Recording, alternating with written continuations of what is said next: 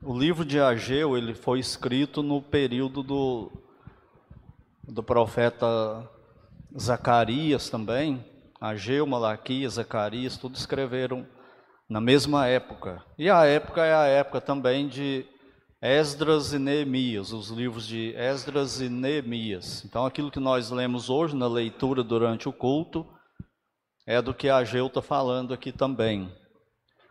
Ageu 2, versículos do 1 ao 9. Eu convido os que podem a se porem de pé para fazermos a leitura. Ageu, capítulo 2, versículos do 1 ao 9, que diz assim: No segundo ano do rei Dario, no sétimo mês, ao vigésimo primeiro do mês, veio a palavra do Senhor por intermédio do profeta Ageu, dizendo: Fala agora a Zorobabel, filho de Salatiel, governador de Judá, e a Josué, filho de Josadaque, o sumo sacerdote, e ao resto do povo, dizendo: Quem dentre vós que tinha sobrevivido contemplou esta casa na sua primeira glória, e como a vedes agora? Não é ela como nada aos vossos olhos? Ora, pois, ser forte, Zorobabel, diz o Senhor, e ser forte, Josué, filho de Josadaque, o sumo sacerdote, e tu, todo o povo da terra, ser forte, diz o Senhor, e trabalhai, porque eu sou convosco, diz o Senhor dos exércitos. Segundo a palavra da aliança que fiz convosco, quando saístes do Egito, o meu espírito habita no meio de vós, não temais, pois assim diz o Senhor dos exércitos: ainda uma vez, dentro em pouco, farei abalar o céu, a terra, o mar e a terra seca Farei abalar todas as nações, e as coisas preciosas de todas as nações virão e encherão de glória esta casa, diz o Senhor dos exércitos. Minha é a glória desta última casa, será maior do que a da primeira, diz o Senhor dos exércitos. E neste lugar darei a paz, diz o Senhor dos exércitos. Oremos. Pai Santo, é no nome do Senhor Jesus que nós entramos na tua santa presença em oração.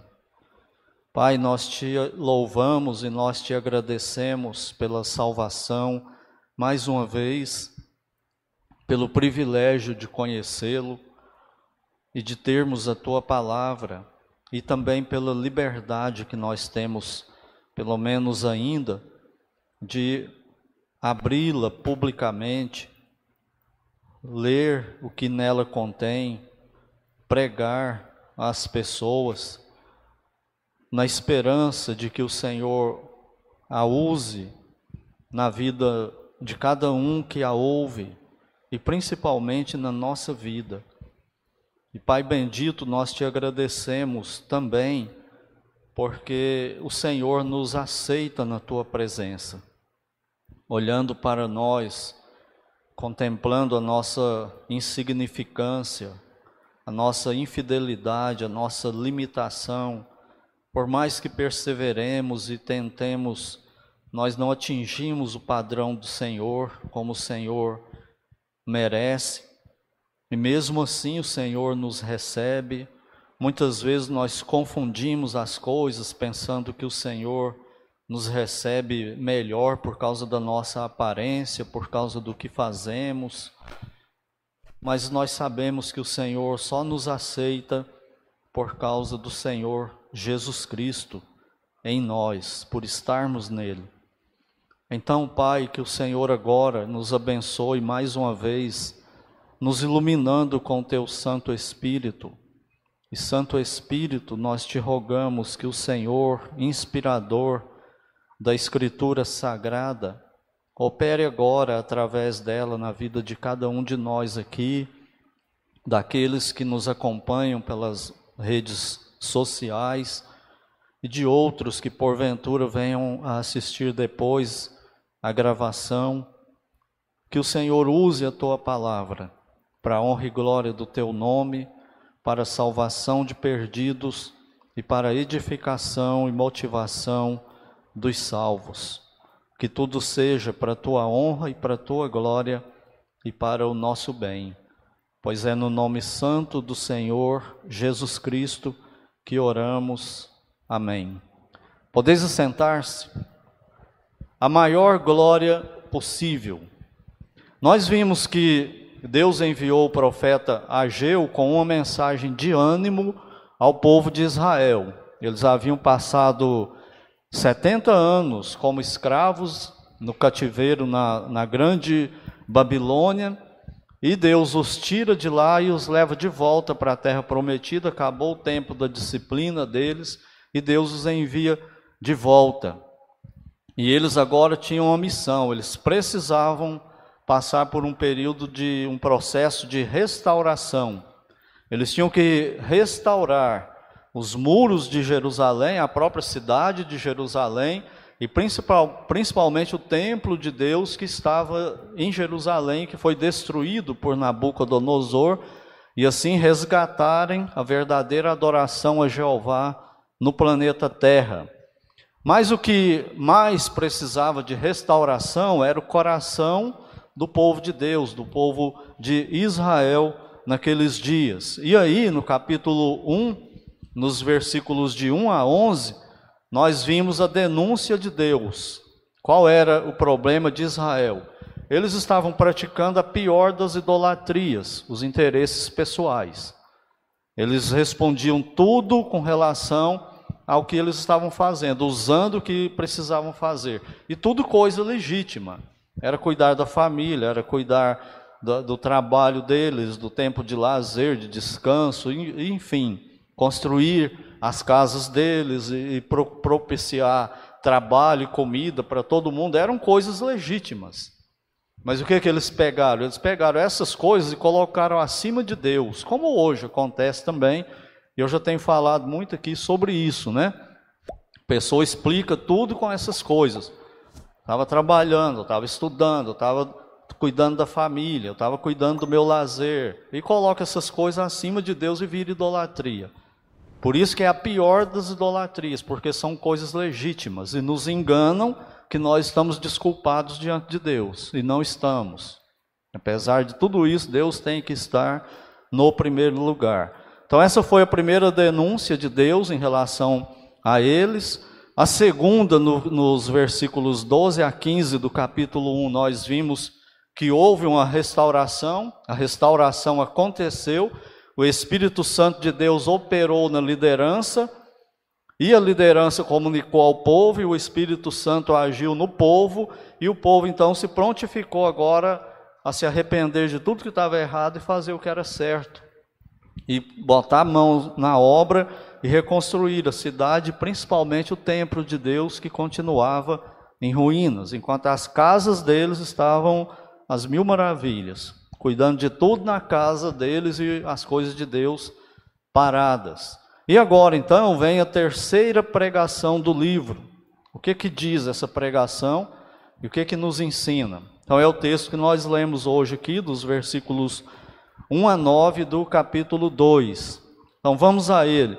Primeira coisa que nós precisamos destacar aqui é a data, o dia que isso acontece. No versículo 1 diz assim: No segundo ano do rei Dario, e eu gosto de enfatizar isso aqui, esse rei aqui chama, chamava-se Dario, não é Dário.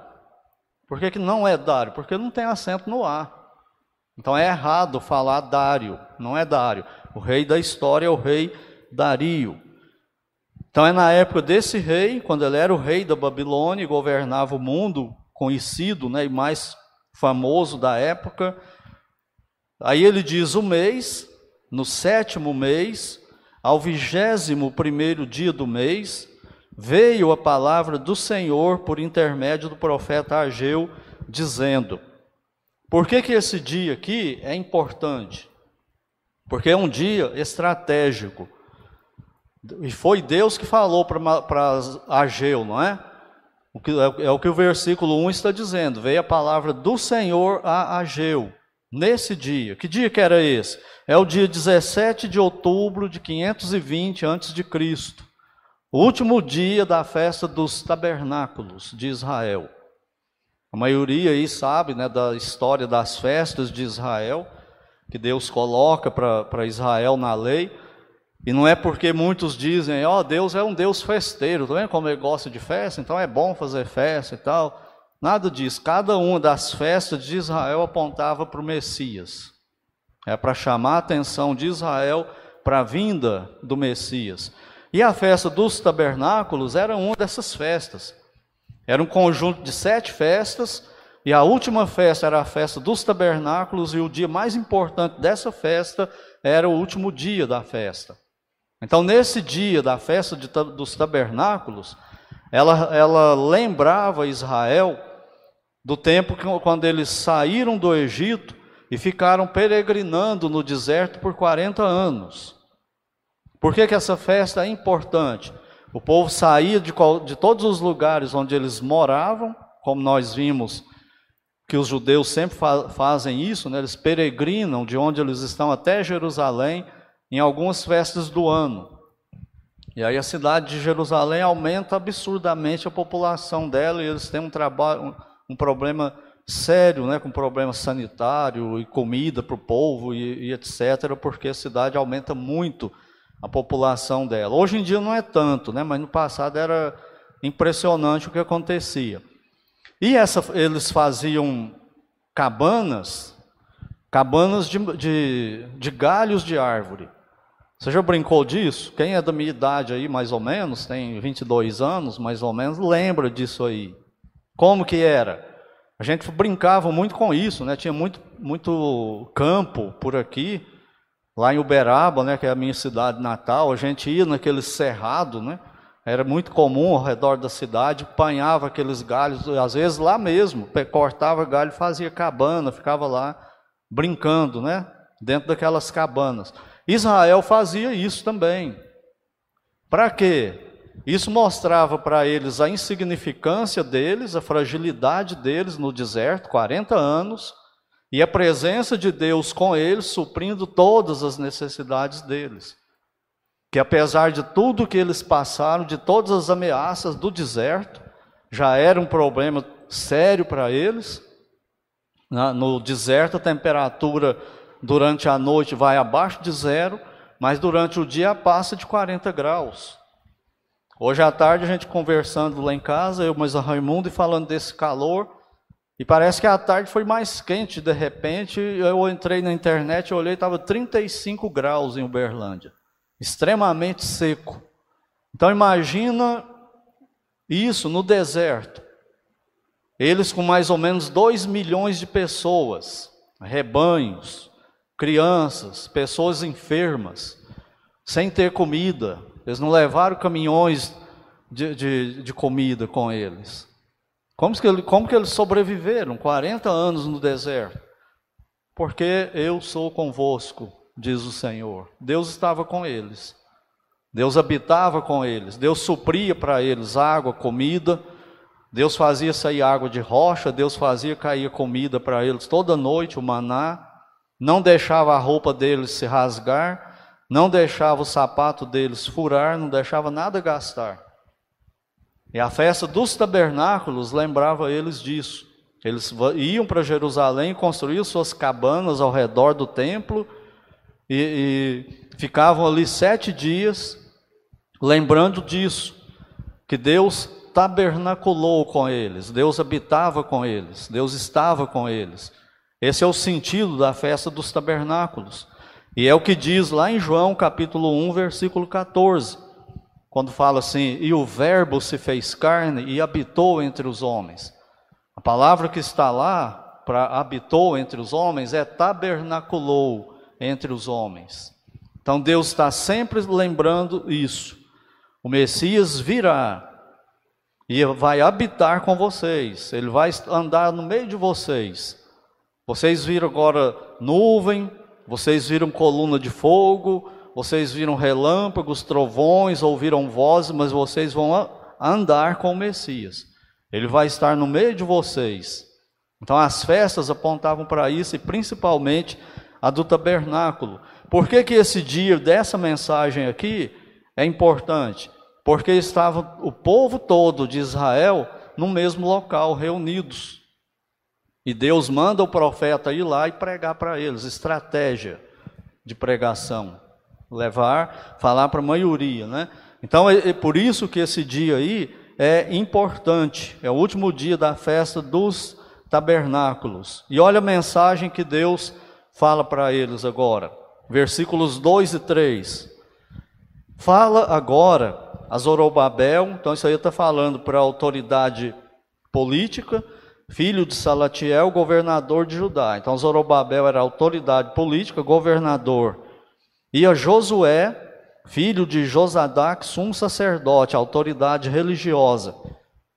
E a todo e o resto do povo, a todo o povo, dizendo: E olha que mensagem bem interessante que Deus fala. Quem dentre vós que tenha sobrevivido contemplou esta casa na sua primeira glória, e como a vedes agora? Não é ela como nada aos vossos olhos? Por que, que eu estou falando isso?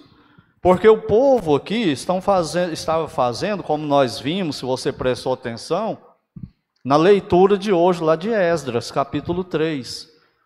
O que, que aconteceu? Quando Ageu pregou a primeira mensagem, 21 dias depois, o Espírito Santo vem e faz o reavivamento, restaura o coração deles, eles se arrependem e se entregam para a obra de Deus e começam a lançar os fundamentos do templo.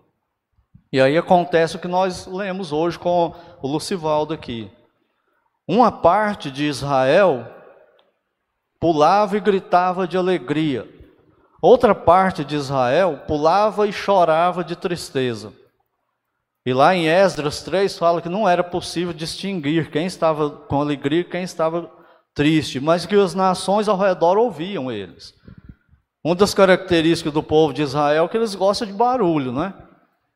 Seja o que for, se morreu alguém, eles fazem um barulho terrível. Nasce uma criança, eles fazem outro barulho terrível. Uma hora de alegria, outra hora de tristeza, mas eles gostam de fazer barulho. É um povo assim. E eles estão fazendo isso lá. E Deus está falando para eles aqui por que, que eles estavam fazendo isso. Deus vai estar questionando isso, porque o questionamento deles aqui, aquela, aquele choro de tristeza e de alegria misturado, é por causa de comparações erradas. Ele diz aqui que uma parte desse povo, né, ele fala assim, ó, quem dentre vós que tenha sobrevivido, quantos anos eles passaram no cativeiro? 70 anos. Quem sobreviveu a esse período de cativeiro e voltou agora, está lá em Jerusalém, lançando os fundamentos do templo lá e celebrando a festa dos tabernáculos, viu esse templo de Salomão antes de Nabucodonosor destruir ele? É isso que Deus está perguntando. E vocês que viram o templo de Salomão, como vocês estão vendo esse aqui? E aí vem o, o, final do versículo 3. Não é ele, o templo aí, não é ela, a casa de Deus, como nada aos vossos olhos, por isso eles choravam. Conceito errado. E nós temos isso até hoje. O templo de Salomão superava demais, não dá nem para comparar esse templo aqui chamado de Zorobabel, o segundo templo, com o de Salomão. Templo de Salomão era pomposo, suntuoso. O templo de Salomão foi construído pelo Estado, por Salomão, com, com ouro e dinheiro e bens, madeira nobre, que Davi tinha ajuntado para Salomão construir o templo. E na época de Salomão, Israel construiu o templo. Era um templo suntuoso. O rei estava mandando, exército estava protegendo, Jerusalém era protegida com muro, exército de Israel armado até os dentes o tempo todo, preparado para enfrentar inimigo, e a glória de Deus se revelava no templo. Mas muito mais do que isso, para as pessoas que olhavam o templo, admirava ele. Hoje fizeram uma imitação do chamado Templo de Salomão em São Paulo, né? por causa de idolatria, de entender errado, querer israelizar a igreja. Então fizeram uma imitação né, do Templo de Salomão em São Paulo. Mas quem conhece, lê a Bíblia, estuda e vê como era o Templo de Salomão e olha aquele de São Paulo, isso aí é ridículo. Comparado com o Templo de Salomão. Não é para a igreja construir templo hoje suntuoso. Deus não vai se manifestar num templo só num templo assim, prédio, né? Estou falando templo por causa do conceito da palavra templo, aonde a igreja se reúne, a igreja local se reúne. Não é para fazer isso, não vai ter um lugar só no mundo onde Deus vai nesse templo, igual era com Israel. Mas enfim, o templo de Salomão, de verdade, era absurdamente encantador. Olha só isso. Só no Santo dos Santos do templo de Salomão, Sabe quantos quilos de ouro tinha? 600 quilos de ouro. Sabe quanto é um quilo de ouro hoje? Quase 350 mil reais. Faz a conta. Quanto de ouro tinha? Só no Santo dos Santos, sem contar as outras coisas.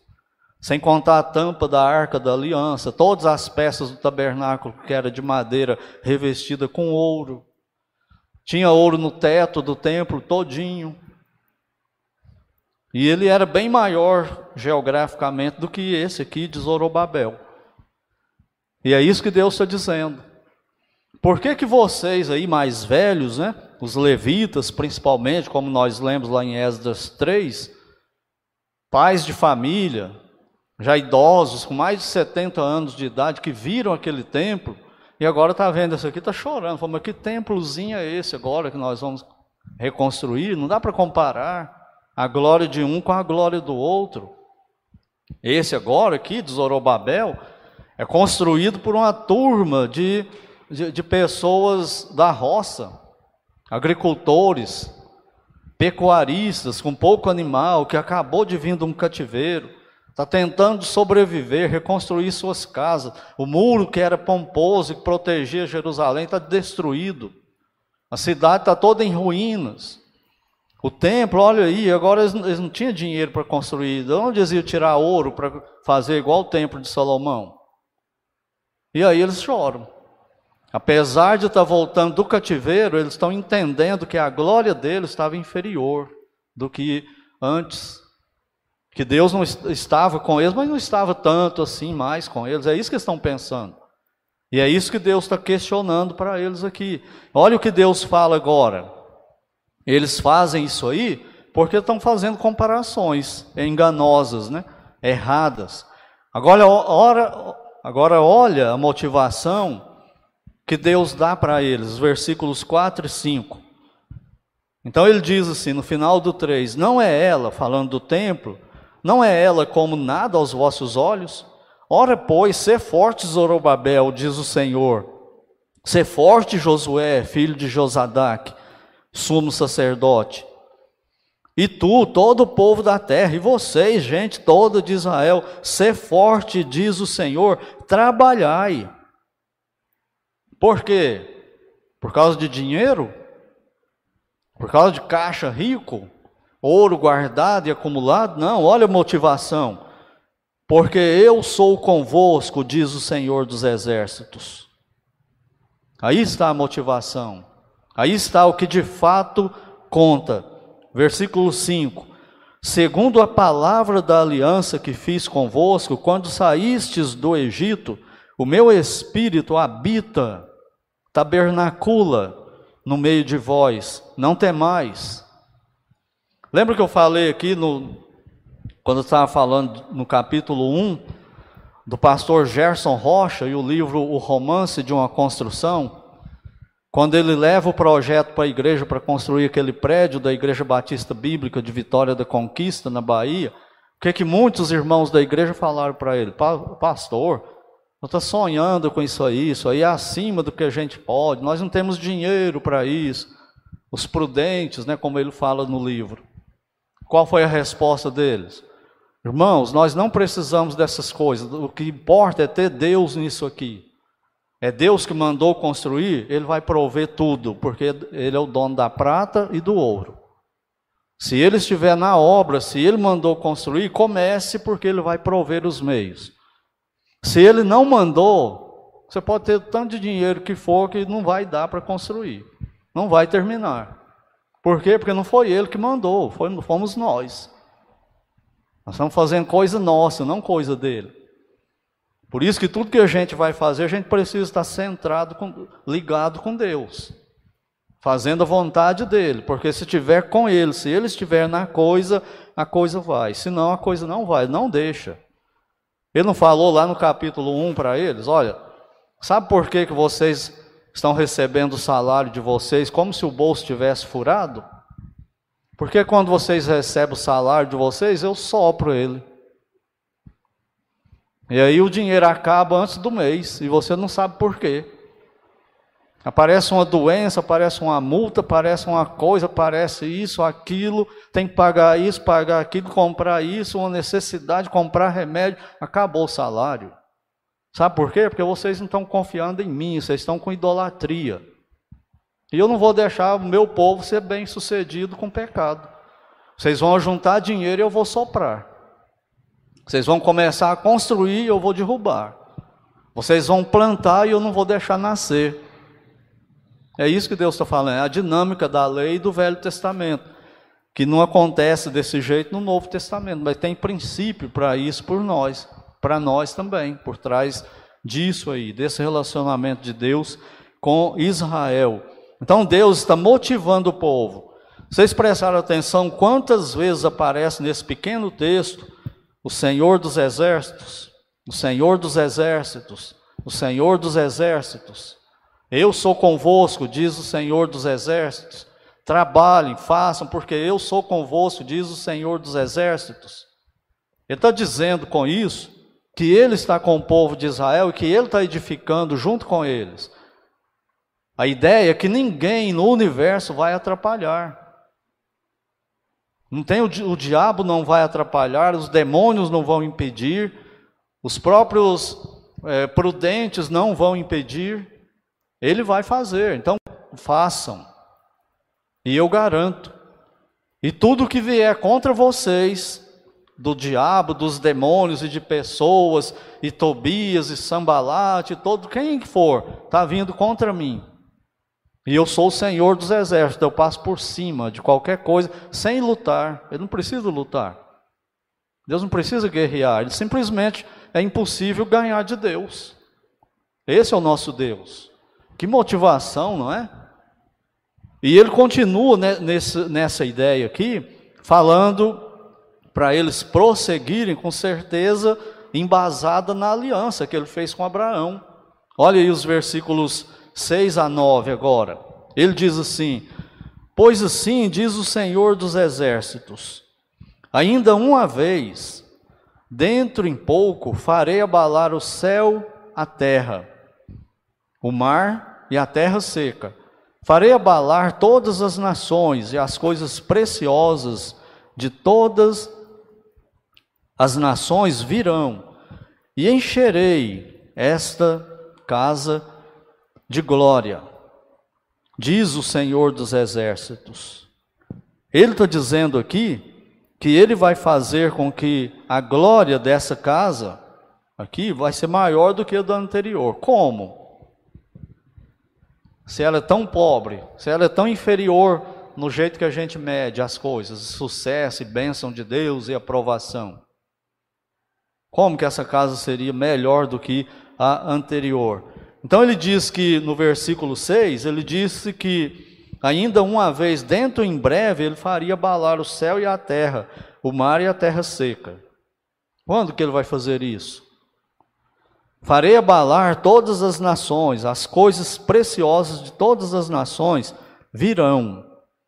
Essa tradução aqui não é a melhor tradução para o que está escrito aqui no hebraico as coisas preciosas de todas as nações virão. Quem tem a Bíblia corrigida aí, se alguém tem, fala aí bem alto, o que está escrito aí? Alguém tem a Bíblia corrigida? O que que diz?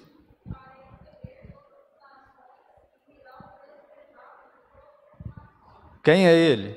O desejado de todas as nações. O Senhor Jesus Cristo. Qual é a maior glória do universo? O Senhor Jesus Cristo. Não era o ouro, não eram os 600 quilos de ouro do tabernáculo, não eram os marfins em tudo que tinha, os mármores, granitos, prata, ouro no teto. Não era isso que fazia o templo glorioso, era a glória de Deus lá. Era a presença de Deus se manifestando lá. Essa era a diferença. E é isso que ele está dizendo. Ele está dizendo aqui que um dia, aquele templo ali, ele teria a maior de todas as glórias lá nele pregando. Teve ou não teve? Teve. Quantas vezes ele foi lá no templo e pregava lá?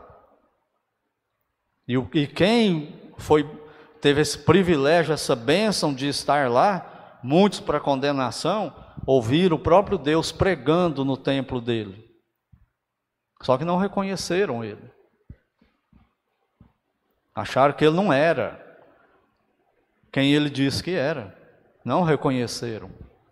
E às vezes nós passamos por isso também. Nós não reconhecemos o Senhor.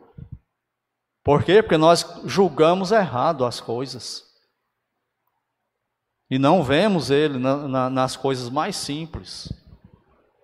Quem o viu lá na manjedoura quando ele nasceu, não viu ele como Deus. Quem o viu trabalhando na carpintaria do pai adotivo dele, José, não via ele como Deus lá, como Messias. E nem depois, quando ele começou a pregar. Nem quando ele fazia cura e milagre e usava a divindade dele, o povo não reconheceu ele. Veio para o que era seu e os seus não o reconheceram. A glória de todas as nações esteve no templo e o povo rejeitou, mas ele voltará quando? No milênio. Vai acontecer de novo. Ele virá e todo mundo, toda a terra, celebrará a festa dos tabernáculos. Todo o povo, diz lá em Zacarias, vai ter que adorar o Senhor e obedecê-lo, reconhecê-lo como Deus, como Senhor. Quem ousar se levantar contra ele vai jogar no inferno vivo. A glória de Israel, o desejado de todas as nações, vai estar lá de novo. Essa é a maior glória que ele está falando aqui. Por isso ele usa a expressão aí no versículo 7: Farei abalar todas as nações, e o desejado de todas as nações virá e encherá de glória esta casa, diz o Senhor dos Exércitos. É maior ou não do que os 600 quilos de ouro só no Santo dos Santos. É muito, infinitamente maior. Por isso ele diz o versículo 9, ou aliás o 8: Minha é a prata, meu é o ouro, diz o Senhor dos Exércitos. Você acha que Deus está morrendo de preocupação com o, o, o nosso dinheiro acabar? O nosso que eu falo como igreja? Não, se nós usarmos do jeito que Ele quer, nunca vai acabar. Mas se nós queremos usar para o nosso benefício, para a nossa glória, fazer o que eu quero, porque eu acho bonito, com o dinheiro de Deus, ele vai soprar isso. Se dinheiro guardado e bens materiais guardados virar motivo de briga, de rixa entre irmãos, Deus acaba com isso, porque Ele é o principal, não são essas coisas. É isso que Ele está dizendo. Quando nós vamos aprender isso? que a maior glória é o Senhor Jesus Cristo. O templo hoje não é isso aqui, o templo hoje somos nós. Ele habita em nós, ele tabernacula em nós, no nosso corpo, no corpo dos salvos. É essa ideia que ele está passando aqui para nós. E olha o versículo 9 agora, como ele diz: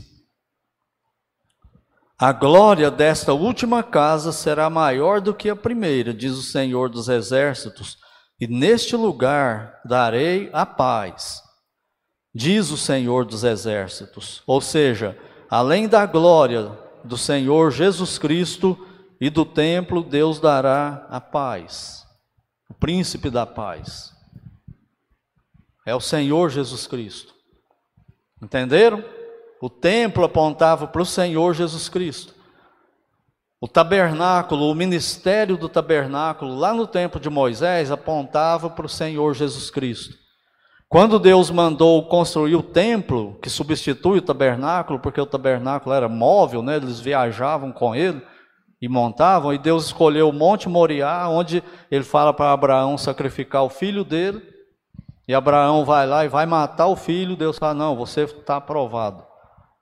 Naquele monte lá, alguns estudiosos da Bíblia afirmam que o lugar exato onde Abraão foi matar o filho é onde ficava o Santo dos Santos no Templo de Salomão em Israel. Tudo apontava para o Messias. Todas as festas de Israel não é para a felicidade deles, não é para comer, não é para nada disso. É para chamar a atenção deles para o relacionamento com Deus. É isso, para isso que existe. Para isso que foram dadas essas festas aí. E o Senhor Jesus é o único que pode estabelecer a paz entre o pecador e Deus Pai e o Espírito Santo. É o único meio de salvação. Por isso que essa é a principal coisa da história, é o principal ponto da história, o principal acontecimento da história é a vinda do Senhor Jesus na terra, é a morte e a ressurreição dele. E continua o plano de Deus. Tribulação, depois a segunda vinda dele, o começo do milênio, a reconstrução do templo e o Messias sentado no templo de Salomão, no, no, no trono de Davi, governando o mundo inteiro e estabelecendo a paz. Sabe essa, essa ideia que o mundo espera hoje? Um político que vai resolver todos os problemas, daí a briga política no Brasil e no mundo? Um político que vai dar dinheiro para o povo, fazer o povo ganhar dinheiro, fazer as lavouras produzir, o país ficar rico todo mundo ser bem de vida, todo mundo ficar em paz, não ter muita violência, não ter muito assassinato, não ter muita doença, hospitais vazios. Só o príncipe da paz pode fazer isso. Ninguém mais pode. Vai aparecer um antes dele que o povo vai acreditar que pode, como hoje. Não é isso que a gente vê no Brasil hoje? Muita gente fazendo com o, ex-presidente Lula e o atual presidente Bolsonaro, pensando que eles é que vão resolver o problema de todo mundo, endeusando. Claro que nós temos que ter posição política, saber nos, nos colocar e opinar, ter responsabilidade com isso, viver como cidadãos como Deus quer. Mas esses homens não vão resolver nada desse, nesse nível. Só o anticristo vai parecer que vai conseguir, mas não vai. Quando disserem a paz e segurança, eis que lhes sobrevirá repentina destruição. E ele vai revelar quem ele é. E acabou a paz na terra de novo, que nunca teve. Então isso aí só vai acontecer desse jeito quando o príncipe da paz, o Senhor Jesus Cristo, se assentar no trono de Davi, nesse templo aqui, ó Nesse mesmo lugar, não nesse templo aqui, que esse aqui também foi derrubado e Herodes mandou reconstruir outro, e quando o Senhor Jesus veio, era o de Herodes que estava lá, que era mais pomposo ainda do que o de Salomão, só não tinha tanto ouro, mas, mas ele era feito de bronze, de, mar, de granito, de longe, né, de mármore e granito, dizem que de longe, quando o sol batia nele, ele resplandecia, de muito longe ele podia ser visto, o templo de Herodes. E o Senhor Jesus veio e pregou lá. Mas o que, que aconteceu? Depois foi derrubado, não ficou pedra sobre pedra de novo e ele não existe hoje. Como que a glória desse segundo templo vai ser maior do que aquela do templo de Salomão? Se não entender a Bíblia, não entende o que, que Deus está dizendo e prometendo aqui.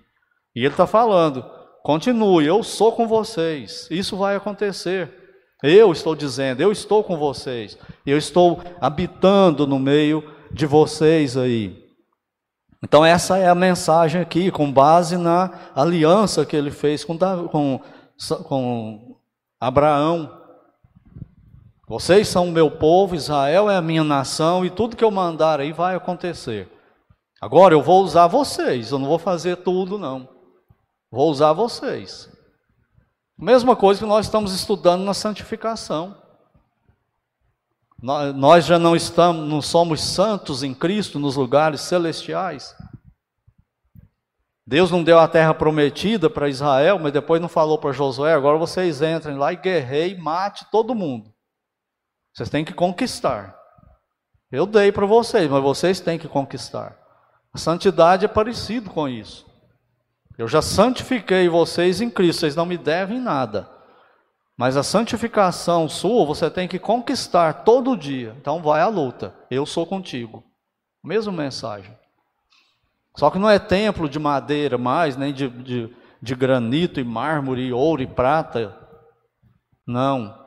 É templo de carne e osso onde ele habita. A igreja dele. Eu e você que já estamos em Cristo e a mensagem dele, eu sou convosco. Minha é a prata, meu é o ouro. Ou seja, eu não dependo de nada. Eu não dependo do salário de vocês. Eu não dependo do ouro do planeta. Eu crio ouro. Eu crio prata. Eu faço cair dinheiro do céu se eu quiser. Eu não preciso disso, não. E vocês precisam é de mim. Então, me coloquem em primeiro lugar na vida de vocês, me obedeçam e façam o que eu estou mandando, que eu sou com vocês e vocês serão invencíveis. O que eu prometi vai acontecer. E está acontecendo. Israel está aí até hoje. Apesar de o mundo inteiro tentar destruir Israel, eles estão aí até hoje. E ainda não estão no nível deles, que vai ser só no milênio, agora é a igreja. É o período da igreja. Mas Israel continua sendo o povo escolhido de Deus.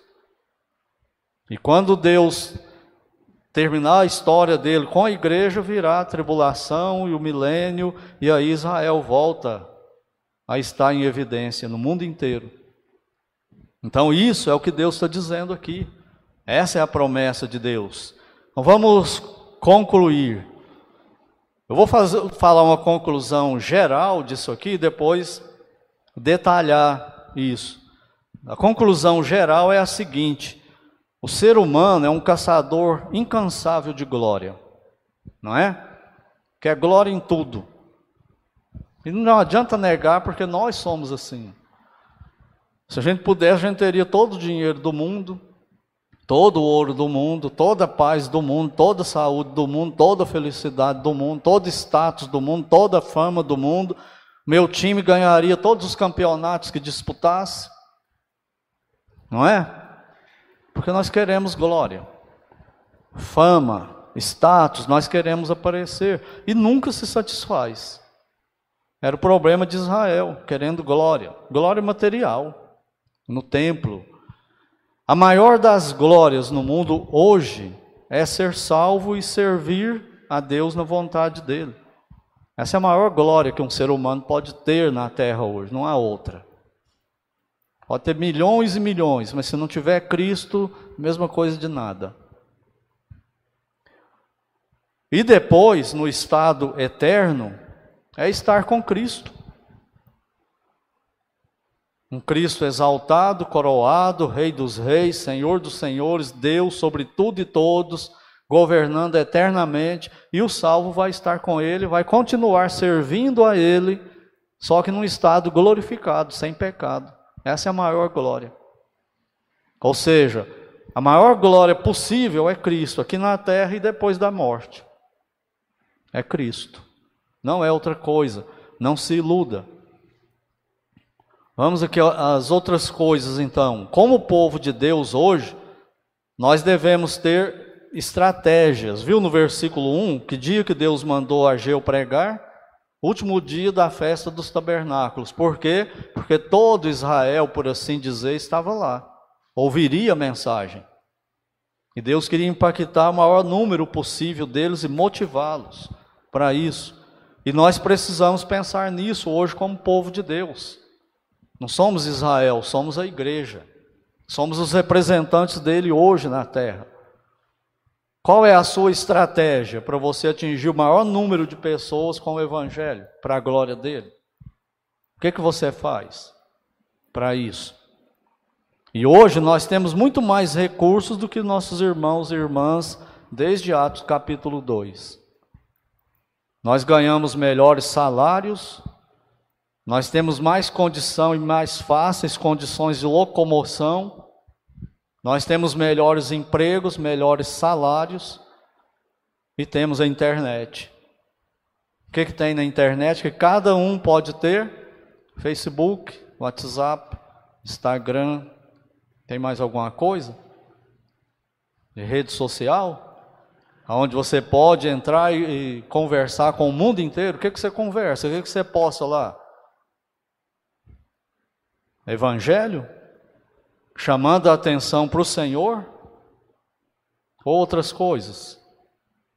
Qual a sua estratégia? Você tem o mundo inteiro, por assim dizer. Né? Você pode alcançar gente que você não tem ideia.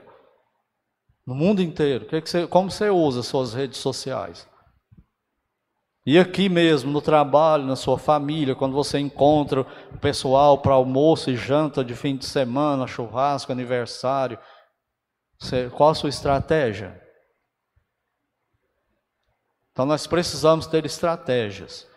A igreja local é precisa ter estratégia para atingir o maior número de pessoas que ela puder com o evangelho.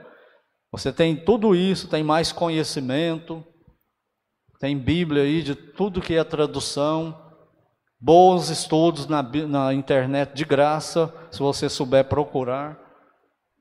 Desculpa, não tem não. Segundo lugar, nós continuamos medindo a aceitação de Deus, a aprovação de Deus, bênçãos de Deus nos, nas coisas erradas, com coisas erradas. Como assim? A igreja que tem mais membro é mais abençoada, mais aprovada e é melhor. A igreja que tem os melhores bancos, as melhores cadeiras, a melhor plataforma, os melhores púlpitos são as mais abençoadas e é evidência de que Deus está abençoando e tal. Pode ser, ou pode, ter, pode ser que não seja absolutamente nada disso. Deus está rejeitando tudo isso. Por quê? Porque os maiores templos, mais ricos e luxuosos, são no Tibete, dos monges lá de, de, de budismo. Alguém subiu lá uma vez, turista, né, e viu toda aquela pompa, aquele ouro todo, e falou: Puxa vida, por que vocês fazem um, negócio desse aqui no fim desse mundo, em cima dessa montanha, desse tamanho, com essa riqueza toda? Vocês não acham que vocês estão desperdiçando? E aquele incrédulo respondeu o seguinte: O Deus que eu sirvo merece muito mais do que isso que nós estamos dando, oferecendo. Então, esse é o conceito do mundo. Eles acham que isso aí, é, Deus se agrada disso. É você chegar no, numa coisa e dar, e dar, e dar, e fazer, fazer, fazer, e Deus pode estar desprezando isso totalmente. Eu lembro de das viagens pelo Brasil afora, no Amazonas, algumas aldeias, vocês não têm noção do que, que é. Você chegar na aldeia para pregar, chega à noite e põe uma lamparina lá perto de onde você vai pregar, não tem nem púlpito, você tem que segurar a Bíblia na mão. E o povo cantando, eles começam a cantar com o sol de fora e vai cantando duas, três horas e anoitece. Agora pronto. Sem olhar em papel nenhum. E estão lá cantando e adorando o Senhor. E aí vai pregar aquela luz lá, você tem noção do que, que é. Pessoal descalço, uns sem camisa, não tem roupa, não tem muito dinheiro, não tem muito o que comer. E você olhar para aquele povo e pensar, Deus está aqui? O Deus do universo? Não, isso aqui tinha que ter um prédio bonito, e aí começa as comparações. Aí você vai pregar, você engole uns 10 mosquitos a cada 5 minutos. Vendo aqueles besouros na luz, assim, que você tem que sair, atravessa a parede de madeira, igual uma bala. Se eu tivesse pensado, eu podia ter levado máscara, né, desse jeito, para pregar lá de noite nas aldeias, porque não é fácil, não. E a gente acha que Deus abençoa coisas. Ele abençoa é o relacionamento com Ele. Aí você vai conversar com um irmão daquele, uma irmã daquela, bem simples e humilde, e o jeito que fala de Deus com encanto, com prazer, com amor, com reverência, você fala, não, isso é uma vergonha para mim. E é assim hoje. A pessoa põe tudo em primeiro lugar, é passeio, é descanso, é trabalho, é tudo. Posta tudo na internet, nada de Deus. Deus está vendo é isso.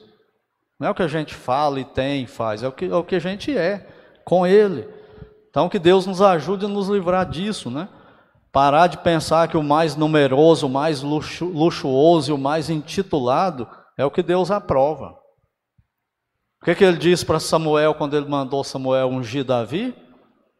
Quando trouxeram o primeiro filho de Jessé, o filho mais velho de Jessé, o irmão mais velho de Davi. A hora que Samuel viu ele, falou, esse é parece Saul, o corpão dele. Esse é um soldado mesmo, ele era soldado de Saul. É esse. Na hora que ele foi, o que, é que Deus falou? Não é esse não, Samuel. Não atente para a aparência externa, porque eu olho o coração. Não é esse aí. É outro. Então nós nos enganamos, que Deus nos livre disso. De pensar que Deus olha para essas coisas. Outra coisa é que hoje Deus não tem uma nação que o represente na terra, nem um luxuoso templo de pedra, madeira nobre e ouro. O templo é o corpo de cada salvo, é o corpo de cada salva. Quem olha para nós hoje? É igual aqueles velhos do tempo de Esdras. Eles olham para mim, para você hoje, crente, né? Estou falando de crente. E o que, que eles veem? Cristo. Olha para nós, ó, a glória de Deus está ali, ó. Ó, Deus habita naquela mulher ali. Ó. Deus habita nesse homem, tá vendo? É um, é um santo. Deus não sei o que está fazendo aqui na terra ainda. Deus já devia estar levado para o céu. É assim que eles olham para nós? Não. Você é falho, você é fraco, você é hipócrita, você é isso, você é aquilo. E muitas vezes nós somos mesmo fracos, limitados, não conseguimos fazer o que a gente quer. Nós não vimos isso de manhã, é a luta do crente. Mas Deus está olhando aqui dentro de nós e está nos aprovando. E Ele está vendo em nós que apesar de toda essa fraqueza, toda essa limitação, Deus está dizendo lá no céu: a glória que habita nele é maior do que qualquer outra dessa terra aí. E eu tenho mais prazer nesse homem, nessa mulher aí, do que em qualquer outra coisa no, no mundo e no universo. Porque eu, quando eu olho nele, eu vejo meu filho. Então, ele continua dizendo para nós: ser forte, trabalhe, vai à frente, continue, por quê? Porque eu sou convosco, diz o Senhor dos Exércitos.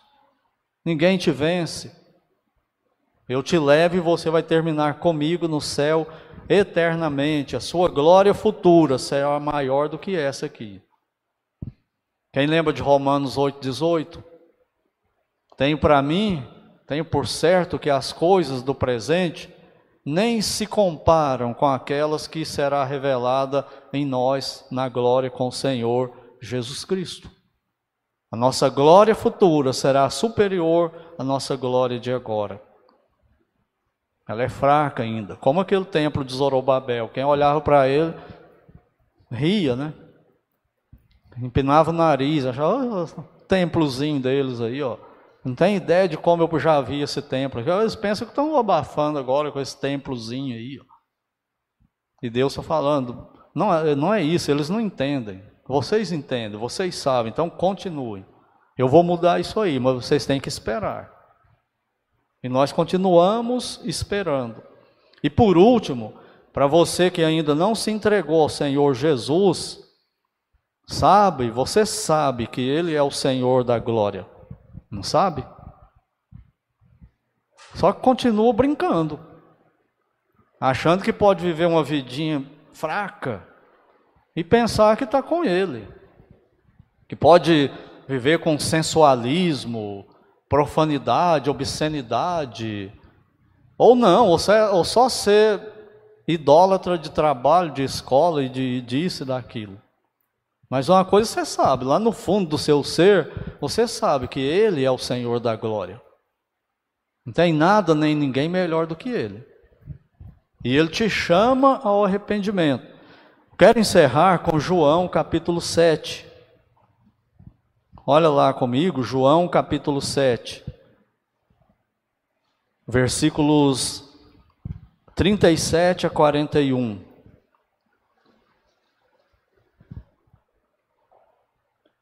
Diz assim, João 7, 37. No último dia, olha só, gente, como não tem nada por acaso no plano de Deus. E às vezes a gente não sabe fazer essas conexões na Bíblia. Olha só, o Senhor Jesus, no pleno vigor do seu ministério terreno, no versículo 37 de João 7, diz: No último dia, o grande dia da festa, que festa é essa? A festa dos tabernáculos. Mesmo dia da festa lá de Ageu 2. O último dia, mesma coisa. Ele se levantou no templo que eles haviam construído e que Herodes reconstruiu também. Ele levanta lá no templo e olha o que ele diz: Se alguém tem sede, venha a mim e beba. Quem crê em mim, como diz a Escritura, do seu interior fluirão rios de água. Está cumprindo, ele está chamando.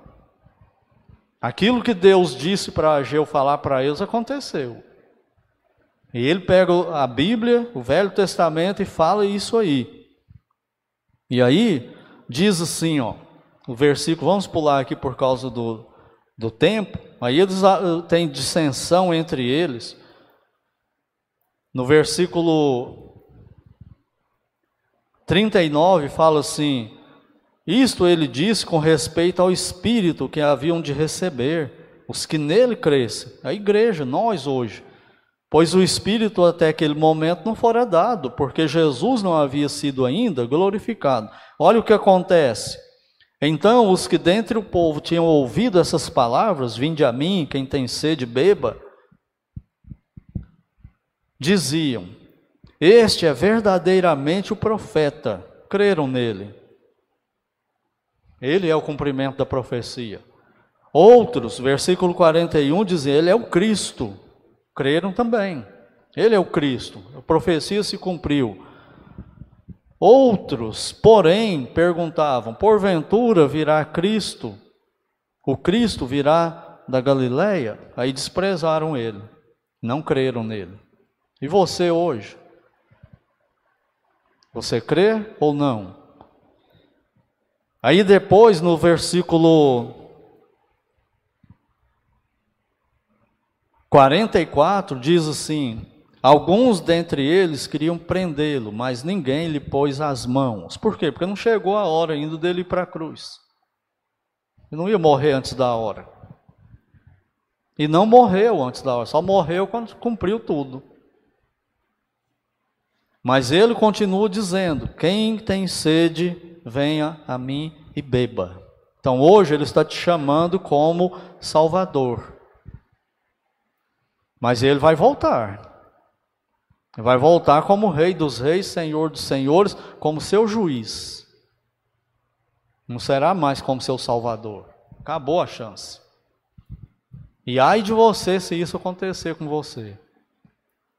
Você não tem noção do que é ser inimigo de Deus. E hoje, sem Cristo, é essa a sua condição. É só ainda não aplicou a pena porque ele está esperando por graça e misericórdia. Então não pense que essa maioria de gente evangélica que a gente vê por aí postando coisa bonita no Facebook, Instagram e outras coisas aí, esse povo todo está do lado de Deus porque não está não. É a vida com Deus que ele conta, que ele olha. Não é o que a gente ostenta falando, não, é o que a gente é mesmo. Então imagine você na eternidade, você não te assusta, não? Com Deus te pegando e expondo a sua vida toda. Então lembre-se, em Ageu 2, no último dia da festa dos tabernáculos, o Senhor Jesus cumpriu aquilo e cumprirá plenamente durante o milênio. Ele virá. Então não espere até ele vir na glória. Ele será o seu juiz, ele será será o seu algoz. E você não vai gostar nada disso. Pode acreditar. Então considere a sua vida com Ele. A maior glória do mundo possível. O que, que é? Estar em Cristo salvo, hoje aqui na terra. Servir a Ele aqui na terra. Não tem nada melhor do que isso. Não tem dinheiro que pague isso, posição social, fama, nada substitui isso. Nada é mais do que isso. A maior glória possível para um pecador hoje no mundo é estar em Cristo salvo. E depois que morre, continuar com Ele, servindo com Ele, agora presencialmente, eternamente, glorificado, sem pecado, na presença de Deus, o Pai, o Filho e o Espírito Santo. Então, que Deus nos ajude nos abençoe.